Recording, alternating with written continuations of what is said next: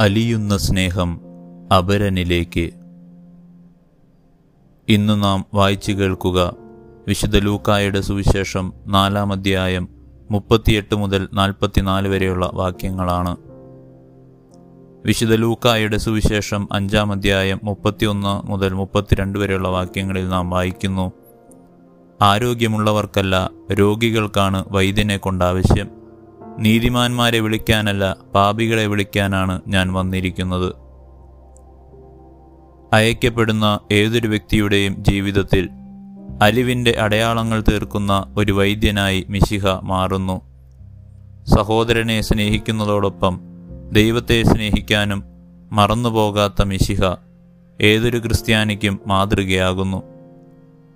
വിജനപ്രദേശങ്ങളിൽ ദൈവാനുഭവം സ്വന്തമാക്കുന്ന അനേകം വ്യക്തികളെ നാം പഴയ നിയമത്തിൽ കണ്ടുമുട്ടുന്നു. ലഭിക്കുന്ന ദൈവാനുഭവം പങ്കുവയ്ക്കുന്ന നല്ല സുവിശേഷങ്ങളായി മാറാനും അയക്കപ്പെടാനുമാണ് ഓരോ ക്രിസ്ത്യാനിയോടും നാഥൻ ആവശ്യപ്പെടുക.